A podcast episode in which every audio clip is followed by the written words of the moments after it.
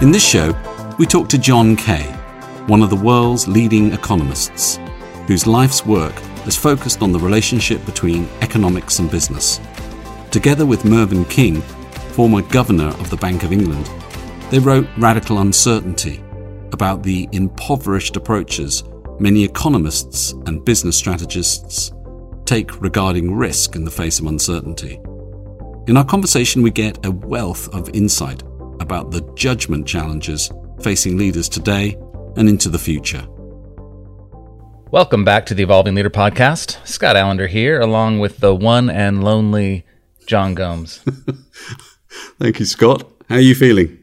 Uh, I'm feeling sore. I've I've jumped back into exercise for the first time since uh, well, high interval, high intensity exercise in the first time in 14 months. So I'm feeling quite sore, but I'm also feeling quite eager and interested to talk to our world renowned guest today. So, um, how are you feeling, Jean? I'm feeling very excited. Um, our guest has been a, a, little bit of a hero of mine for a very long time. Um, and I've also got to thank him for, for some significant uh, improvement in one of my investments in Nutmeg. So mm. uh, I'm, I'm, very grateful to him from that point of view as well. Nice. so, do you want to introduce our guest, Jean? Yeah, sure. So John Kay is one of Britain's, in fact, one of the world's uh, most well-known economists. In the 1980s, he led the influential Institute for Fiscal Studies. He became the first dean of Oxford Saïd Business School. He's had numerous academic posts. He's written for two decades for the Financial Times, loads of best-selling books, including The Truth About the Markets, and his latest, which is Radical Uncertainty, written jointly with Mervyn King which is about decision making in an unknowable future. John, welcome to the Evolving Leader. Uh, pleasure to be with you, Jean. John, it's an honor to have you on the show today. Um, the breadth of your economic insight is uh, obviously immense. So, to set the table for this particular conversation, um, we'd like to hone in on your thinking about uncertainty and how leaders can think about it differently. Um, so, can we start with some of your thoughts and insights about that? Yeah. Um, if we go back 100 years, there was a distinction made between risk and uncertainty. Risk as being something you could describe probabilistically, and uncertainty you couldn't. We think it's time to revive that distinction, which was elided over the 100 years that followed. And actually, uncertainty is uh, imperfect knowledge, where you don't know what's going to happen. And uncertain, that means uncertainty can either be good or bad. You know, you go to a new place, you undertake a new project, you don't know whether, how, whether it, you meet new people. You don't know whether this will be pleasurable or disappointing. And it can be either. And it's that kind of uncertainty that makes kind of life worthwhile. You all know the film Groundhog Day, in which Bill Murray is condemned to live the same day over and over again. And it's so boring that he tries to commit suicide, but he can't do that either because it isn't in the script. We need uncertainty. And the insight which Frank Knight, a Chicago economist, had a century ago was to say that it was essentially that uncertainty that was a source of profit and the dynamic of a, of a market economy. Uh, you couldn't anticipate inventing the iPhone, or to take an even more extreme example, the wheel, because if you'd imagined inventing it, you'd already invented it. Risk, on the other hand, in to most people is something going wrong. Risk is um, you start a project uh, and it fails. Uh, you, you make a plan for your retirement, you lose a lot of money in the stock market, and you can't retire to the, the kind of comfort you were hoping for, or you have to go on working longer. So risk is bad. Uncertainty can either be good or bad, and uncertainty is, as we're saying, dynamic of a of a market economy. Risk is something you need to uh, manage through building strategies that are robust and resilient. So, the essence of our thinking is that we've elided that difference between risk and uncertainty, and we need to restore it. What, what are the consequences of conflating those two things? The most serious consequence, which, which we elaborate, is the growth of uh, modeling, uh, probabilistically generated modeling. And that took us really into the 2008 financial crisis, which was the motivation for Mervyn King and I writing uh, the book about radical uncertainty. It was the ways in which the insistence on thinking about risk in probabilistic terms had led people to put a faith in models which they could not possibly, which could not possibly be justified. So let, us go back a bit and talk about the ideas that you started to um, elucidate in obliquity, how complex goals are best achieved indirectly. And to many leaders, that may sound a little bit counterintuitive, but also impractical as they're under such pressure to deliver short term results. You, you were inspired, and I, I, watched your TED talk a few years ago on um, talking to Sir James Black, who pioneered the research first at ICI and then other companies that led you to thinking about obliquity. Can you just outline that those ideas? Yeah, um, Black was a player in what was quite a long term story, because at the end of the Second World War, ICI, the board of ICI, decided that the, uh, the future of chemistry and business, which was what they saw their businesses being about, the future lay, lay in pharmacology. And so they set up a pharmaceutical division. And interestingly, that pharmaceutical division lost money for 20 years, which is exactly your point about uh, it's very difficult to think this way uh, in the short termist framework which people are put into. But actually, Black was one of the young academic chemists they recruited to that division. And in the early 1960s, Black and his group in ICI discovered beta blockers, which were the first effective drugs for controlling high blood pressure, which became a big blockbuster drug for ICI. And that was the foundation of the commercial success of the ICI pharmaceutical division. And over a period after that, the pharmaceutical division became the main profit driver for the company. Now, there are two aspects to that story that are the way that story subsequently evolved that are worth spelling out. ICI, as I described it in, in the 40s, 50s, 60s, saw itself as a chemical business. It was explicit that the purpose of ICI is, as they described it, the responsible application of chemistry and related sciences to business. And it was that insight that took them from a, a business that was initially in explosives and dyestuffs into fertilizers and petrochemicals and subsequently into pharmaceuticals. In the early 90s, under pressures of a short termist financial market kind we're all familiar with, they changed that view of the company. And they said, in quite striking to contrast their mission statement, our purpose is to um, create share, to create shareholder value by focusing on businesses in which we have a com- cost leadership and a competitive advantage. What happened to ICI was after that pretty dramatic. Um, in 2007, the rump of ICI was taken over by Akzo Nobel, and ICI no longer exists as an independent company. So it's a very striking example of how indirection was extremely successful, direction was uh, proved a disaster. But the role of Black is an interesting example of that. Black is actually the man who created probably more shareholder value than anyone else in the history of British business. Firstly, discovering beta blockers for ICI, and then another blockbuster drug, which was Tagamet, uh, an anti-ulcerant, the first powerful anti-ulcerant, which he discovered at Smith SmithKline. So the reason I was talking to Black is I wanted to know why it was in the 1960s after he'd uh, discovered beta blockers at ICI, he left ICI and went to work for SmithKline, where he found this other drug. And he said the reason for that was pretty simple. Um, ICI management wanted to me, me to go on road shows promoting beta blockers, whereas what I wanted to do was to be back in the lab discovering new drugs. And he shook his head and said, I, um, I used to tell my colleagues that if they wanted to make a lot of money, there were better ways of doing it than pharmaceutical research. How wrong could I have been? I think of it as the principle of obliquity. Complex goals are best achieved when they're not pursued directly.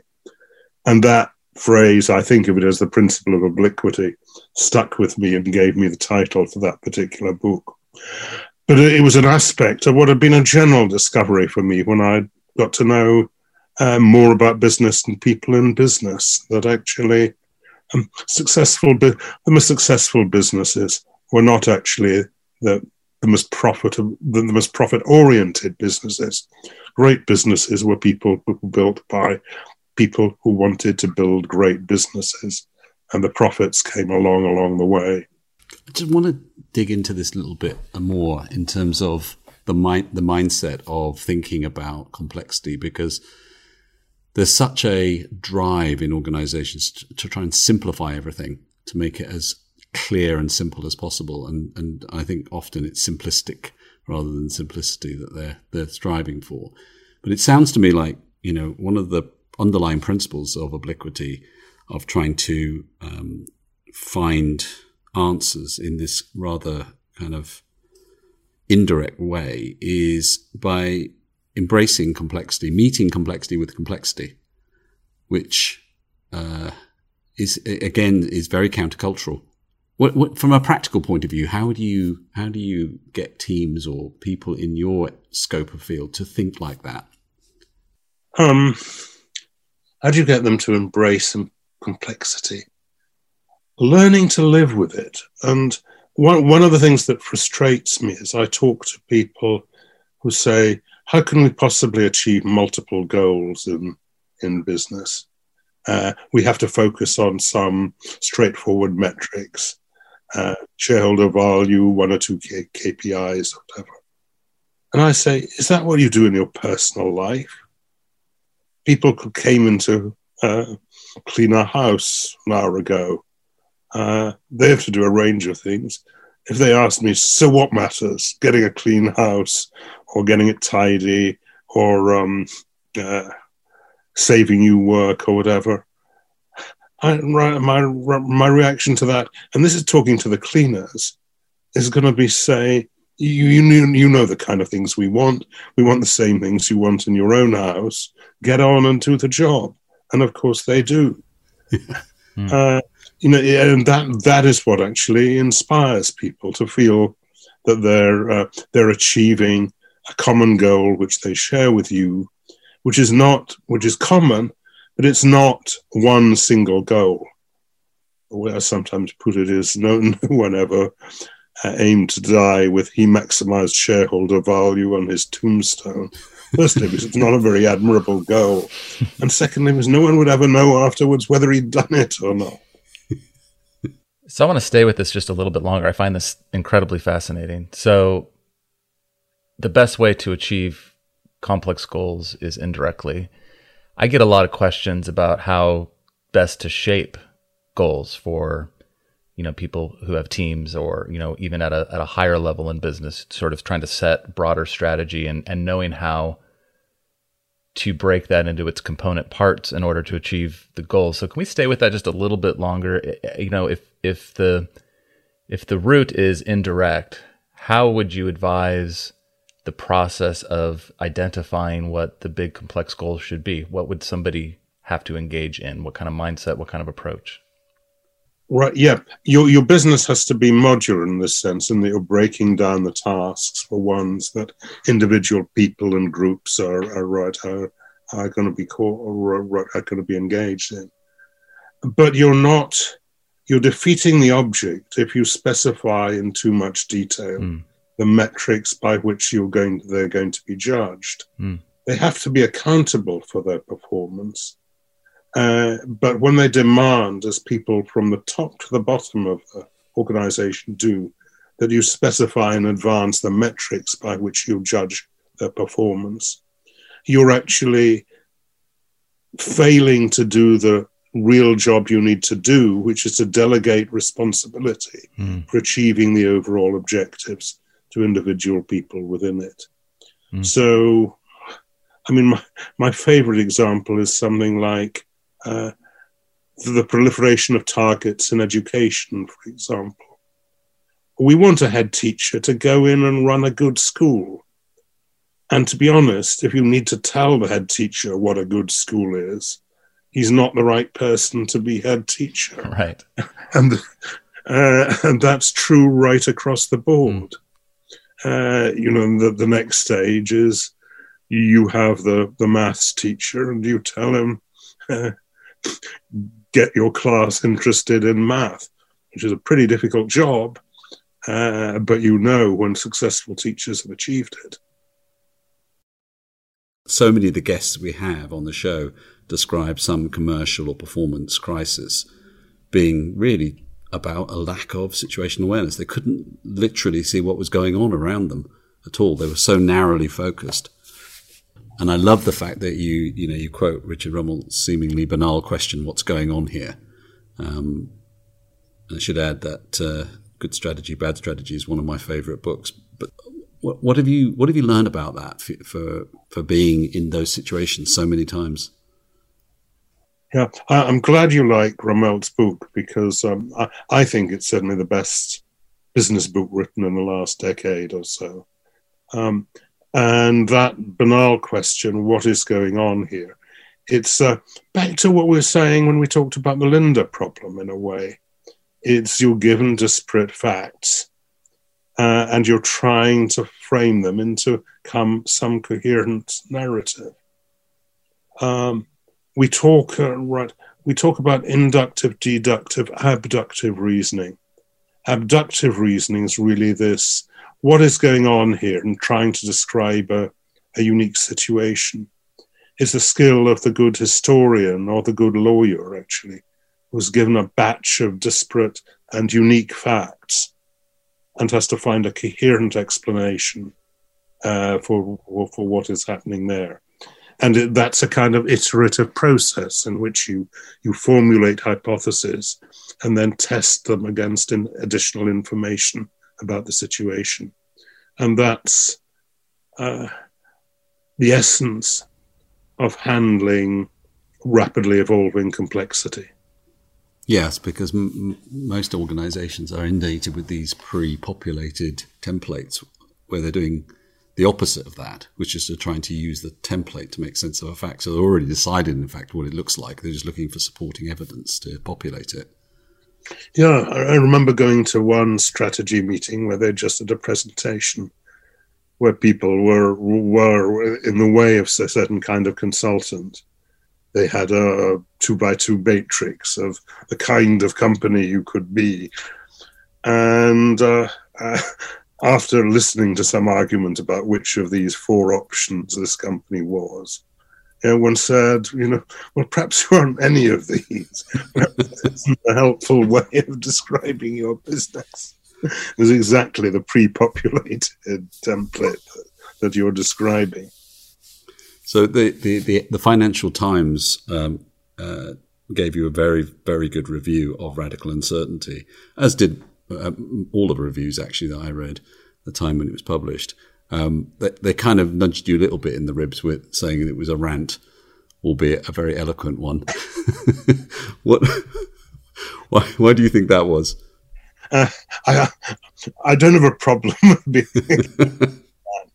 uh, actually, I often think I'm too judicious, too balanced in what I have to say. But you mu- you must have, uh, you know, over the course of your career, been quite frustrated with some of the things that you've seen because y- you know you've you've laid out a lot of these ideas clearly as a I wouldn't say a playbook, but as a series of principles about how to avoid some of these crises. And it doesn't seem like we're we're capable of learning. And the technocrats keep trying to come up with the perfect answer to something that isn't solvable in the way that it should be. Do, do you th- do you see hope that we might actually break out of this cycle of trying to, you know, fantasize about a perfect machine to solve the the markets? It's very difficult because you could see the attractions to people of searching. for the yeah. perfect machine. Perhaps it's a bias we have to look in that kind of direction. Certainly, to persuade people that we know less about the world than they would like ought not to be very difficult, but it is. It's partly, I guess, you uh, you rise to senior positions by by by claiming to have this kind of, of knowledge. Did you know you can find us on Twitter at evolving underscore leader? We're also on Instagram and LinkedIn. If you're on any of these social media platforms, we invite you to follow along and comment on your favorite episodes. Now, let's get back to the conversation. So, if, if um, you, have sat on lots of boards of organizations, um, and it, let's imagine that you know a new CEO is taking on the challenge of rejuvenating a large organization that's lost its way. It's become defensive, perhaps inward, short termist. And you, you're, you're sitting there, you're having lunch with the CEO one to one. What would your your, your your top principles and advice be to avoid the false certitude and think their way through this, the uncertainty that lays ahead? Yeah, one of the things I learned when I started getting involved with business, uh, and this would be true both for me at that on that occasion and for the CEO, is that you learn about the business by talking most by talking to people a couple of layers down. That they're the ones who are best able to give you insight into the, the what is going on here question. And they're more likely to be the people who are dealing um, on a day to day basis with customers, suppliers, and people lower down in the organization and have this sense of, of what is going on. It's to, again, it's not coming to the world with pre populated with pre-populated templates. It's listening to people and following these kind of abductive strategies. So, when it comes to decision making under uncertainty, you have these three ideas um, that you've shared that I that I wanted to to hear you talk about, which is um, non-stationary, evolutionary rationality, and narrative reasoning. Can you walk us through those? Right. Non stationarity is saying uh, the world about us is constantly changing. We talk, uh, right, we take the example of amazing computational achievement, which was NASA sending a, a messenger, uh, an orbiting satellite to, to Mercury to make observations of what happened on that planet. And what they did was they devised a very complicated trajectory because putting it in orbit around Mercury is a difficult thing to do. And it took seven years from launch for them to achieve the position they wanted with that satellite in orbit. And if you look at the trajectory, it has loads of loops and, things around it.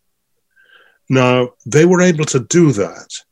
And the satellite, when it arrived in orbit in Mercury, was in more or less exactly the position uh, that it had been, uh, that they planned seven years earlier. But think of the things that made that possible. Firstly, we know what the equations of planetary motion are and rocket motion. And we've known these things for hundreds of years. And that leads to stationarity which is that uh, they, they'd remained unchanged for several hundred years. Equally important is that they're not affected by our interactions with it. That Mercury doesn't care mm. what we think about its motion, and we can fire rockets close to it, and that doesn't affect the trajectory of Mercury at all either. So the world is unaffected by our actions and our beliefs about it, and the things that determine that world remain unchanged. I like that example because Mercury is constantly moving, but it's moving in, in response to predictable laws and predictable equations. The worlds we have in business and finance are just not like that ever. They're not stationary, they're constantly changing, and they're affected by our interactions and beliefs. So that's non stationarity. What about evolutionary rationality? Right. Evolutionary rationality is raised as an issue because uh, one of the developments in economics over the last 20 years or so has been so called behavioral economics. And that's had quite a lot of influence on people in business and finance. Now, what we like, what I like about behavioral economics is it is starting to ask questions about how people actually do behave uh, rather than imposing models and assumptions about how they behave on them. That's an advance. But then it gets framed in terms of so called biases. I went to a conference on behavioral economics a few months ago, actually just before the lockdown. Um, I went to a conference and there were people sitting at tables, and there were about 50 tables in the room, each one of which was labeled with a so called bias ambiguity aversion, loss aversion, uh, availability heuristic, and so on. And I thought, you know, if uh, if we have so many biases, how do we manage to get through life? Why are humans the most successful species in the planet? And many of these things, properly interpreted, uh, should not be regarded as biases. Uh, I mean, overconfidence, over optimism, for example, is in a sense a bias. Uh, but actually, we talked earlier about the dynamics of a market economy. If people weren't optimistic, they wouldn't get things done. If people weren't confident, they wouldn't be able to inspire other people to get things done, and so on. Many of these so called biases are, in fact, what we describe as the product of evolutionary rationality. They're things that people have found uh, adaptive over the years. An example I use, which is absurd when you come to think of it, is people are asked to read a, a piece of text that says a bird in the the hand. And most people asked to do that read a bird in the hand. And uh, this uh, this is so-called bias. People read what they expect to be there rather than what actually is there. Hmm. But then you stand back and think, what? Who's actually making the mistake in this experiment? The person who writes the nonsense, the experimenter, or the person who makes sense of what looks like a, an unsensical statement? Yeah, we, had, we, we, had an interview with Beau Lotto, who's a perceptional uh, neuroscientist, who was uh, dismissing this notion of biases in very much the same way that right. you are, and, and proving out exactly that, that it's an evolutionary response to make sense of uncertainty. Good. I'm delighted to hear confirmation of that from a different confirmation bias. Yeah, we're looking for confirmation all the time. I'm afraid and narrative reasoning, which is where it gets really interesting because you're evolving from from the uh, the current uh, uh, behavioral economics. Tell us a little bit about that. Yeah, that's right. And, and right, I can take another example from behavioral economics to illustrate that. It's a story that runs something like um, uh, Linda read sociology at Anglia Polytechnic, was involved in demonstrations against Shell over Brent Spar and so on. Uh, which of the following do you think is more likely? Shell is a um, Linda's a bank manager. Linda's a bank manager who is active in the woman woman uh, woman in finance feminist network. Uh, Linda is a spokesperson for the Animal Liberation Front, and it's a Kahneman Tversky example, and they found, and I've tried it on various audiences, and you get the same thing. People tend to plump in about equal numbers for each of these. And then the behavioral economists or the bias people turn around and say, This is ridiculous.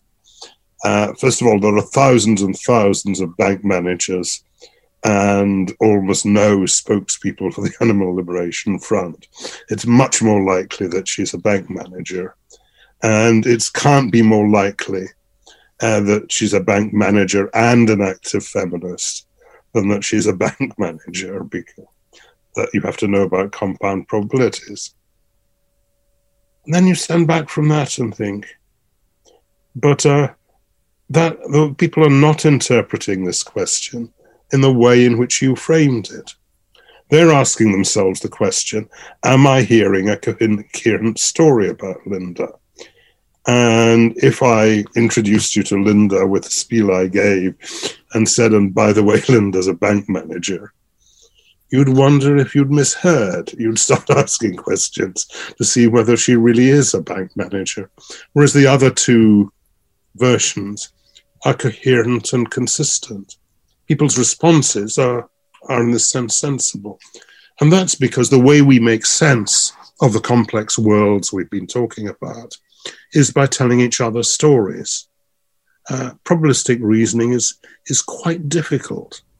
One of the things we were quite surprised to discover is that humans, people only discovered probabilistic reasoning, mathematical versions of it, in the 17th century.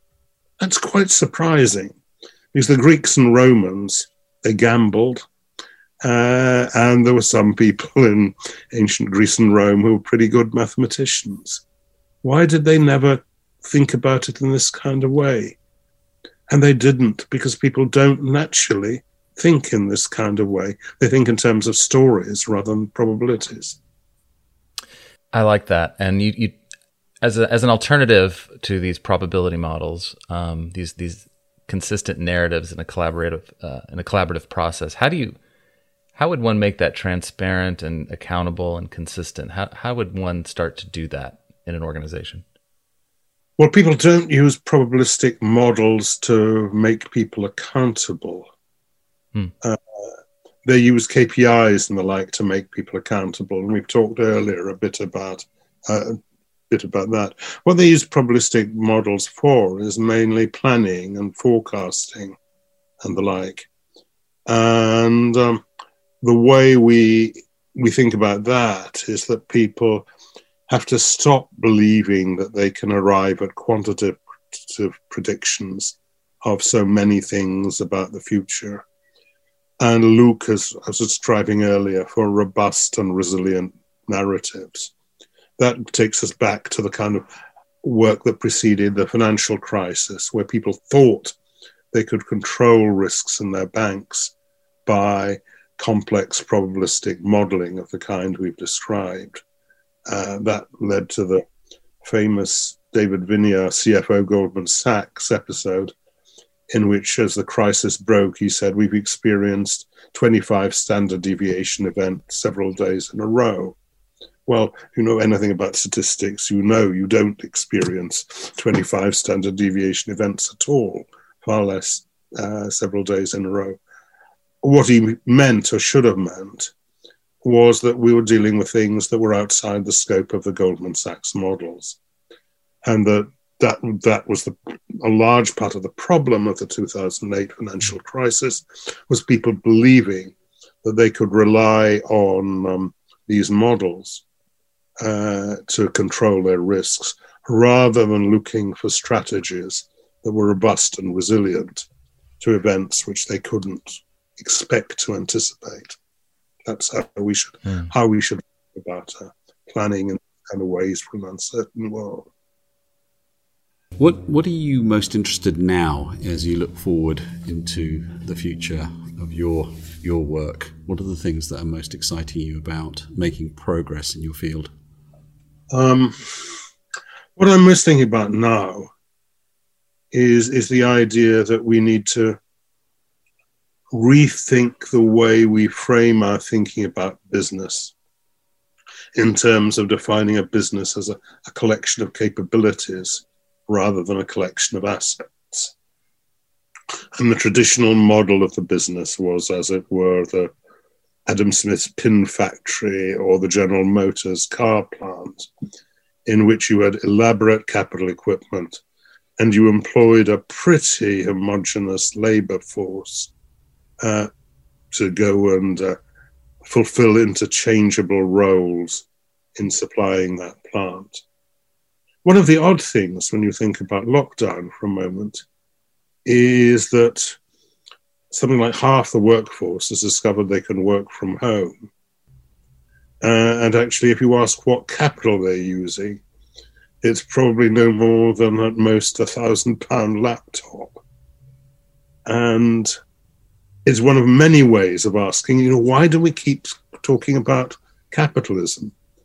If most of us can work with a computer that costs a thousand pounds, uh, and if we look at companies like Apple and Amazon and discover that they they actually don't own anything, the only uh, real things on the Apple or Amazon balance sheets are the cash they've accumulated from operations.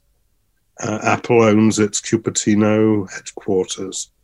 Amazon doesn't own most of the warehouses it operates, the vans that deliver your produce, or etc. Uh, we should stop talking about capitalism. Actually, mm-hmm. understand that modern business and organizations are defined by their capabilities, mm. and it's their ability to identify distinctive and unique capabilities that actually is the source of competitive advantage. It's a different way of thinking about the nature of business, but I think it's a very powerful one, and it's something that needs to replace the kind of language which we've been using for a couple of hundred years. What do you think it'll take to get there? Like, how do we how do we get businesses to shift in their way of thinking about themselves? I'm afraid the only way I do know of doing about it is, is writing books and coming on podcasts, like step by step. Yeah.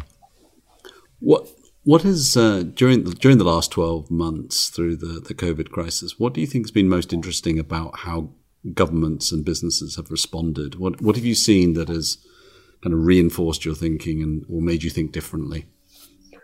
Um, well, we've seen uh, we've seen the pretense of knowledge uh, both being displayed and being exposed. Uh, that uh, people have constantly claimed to have certainties which they, they couldn't have. I think the, the largest still open question for me, and this goes back to the, the nature of business, is you hear people saying so much today about how the office will never be the same again, and people uh, can work from home and so on. And the question for me is um, are we really able to do that without the kind of accidental interactions which are the source of so much that is is productive? And that goes back to the, the kind of whole evolutionary underpinning of many of the things we've been talking about it is about random mutations. It's the accidental interchange and so on that generates fresh ideas, that generate new capabilities in business.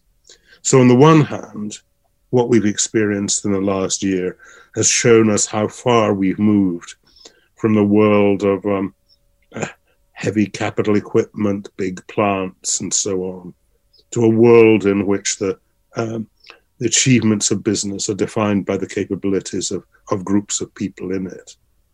On the other hand, we have not we, we, we have not yet learned to what extent these capabilities of people require people bumping into each other in the office, experimenting on the job, in order to pr- provide the continued dynamism which is necessary if our capabilities are to evolve a recurring theme for us in, on this show has been how leaders can do this perennial challenge or task of trying to balance short term and long term objectives because they, they, they seem to require such a fundamental shift in the way we think and our mindset.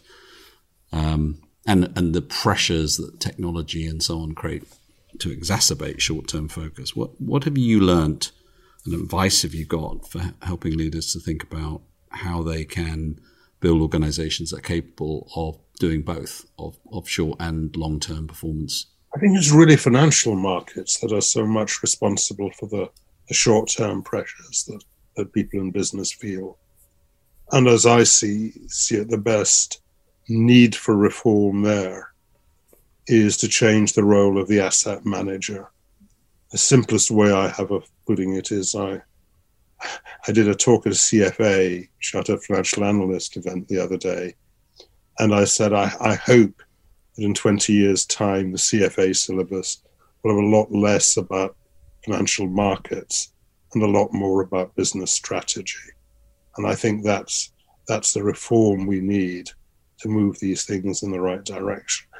And absent that, it's quite difficult to, to tell the senior executives of a company that they have to move their eyes away from the screen um, and start focusing on the long term development of the business. How have you coped with personally? How have you coped with uh, with lockdowns and and the the change it's had on you? Um, I miss what I missed most of all has been the stimulus of the personal interactions that I'm describing, and it's kind of a it goes back to what we are saying in the beginning, as it were, about uncertainty. That there's a sameness about every day yeah. at the moment that um, leads to a lack of stimulus, and I, I, I feel a kind of leth- lethargy that that's coming from that. It's not that I'm not working hard uh, but there's less stimulus behind it. Yeah, I wonder what what uh, our neuroscience friends would say about that because I think the, the, the interesting thing about getting up every day and thinking what's going to be different, you know, this almost like new, new comfort zone that we're in where yeah. there's not much going to happen that's going to be different today. So, no, you're going to stop at eleven o'clock for a cup of coffee. Yeah, and and you become hyper excited about what you're going to eat for dinner yes, I know. I was I was actually reading that the word of, of sort of 2020 is lethargy, right? There there was they did a sort of study on how people were feeling, and a lot of people were reporting depression, but when they really got at the heart of it, it was the the most sort of common uh, expression of feeling or experience of feeling rather is that idea of lethargy, which was really interesting and and I, and relatable. I I felt it. Um, well, I think, John, you know, given given given your uh, productivity, the fact that you can acknowledge that you feel lethargic is mm. pretty amazing. I think it makes us all feel a bit better. no, it takes us right back to what we're talking about at the beginning in Groundhog Day. Mm. That every day is the same. Yeah, you really don't want to go on with that. So when we we, we let's go back to one of my uh, team uh, was at business school, and he was very excited that you were coming on because he said, you know, the truth about the markets, which was a, obviously a, a, a, core text on his MBA, was something that uh, really excited him. So, can you talk a little bit about one of the two of the key ideas in that book? Right. I think the key idea is, is that of disciplined pluralism. Why, why do markets work as well as they do? And it's not, it's not because uh, economies work well by encouraging people to be very greedy and imposing as few restrictions as possible on what they do. Markets work well because of this factor that I've called discipline pluralism. And that means two things. One is there's the pluralist bit that people are free to experiment. You can try out new things. But the discipline means uh, that if these things don't work, people stop doing them. And if they do work, other people are able to imitate them. And it's these things that uh, have been why the only economically successful societies basically have been market economies. What tends to happen, and this is equally true in the government bureaucracy or the large corporation, is that you have you start to move away from both pluralism and discipline.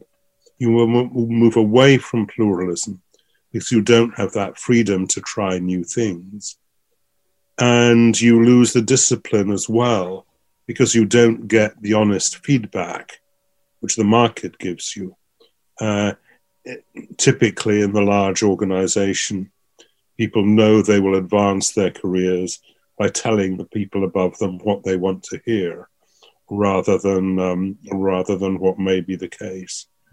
The the phrase I always like in that is after Khrushchev in, in uh, introduced a series of agrarian fall reforms, uh, which involved greatly expanding the production of maize, which didn't work particularly well. But he was told under socialism, maize can be grown anywhere. and unfortunately, it couldn't.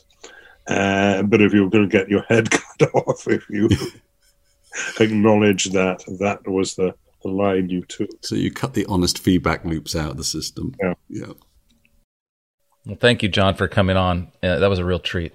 Really appreciate your time. Pleasure. That's that's made our Friday. Thank you so much. Yeah. Very gen- generous for you to give your time for us. And until next time, remember, the world is evolving. So let's learn to live with complexity.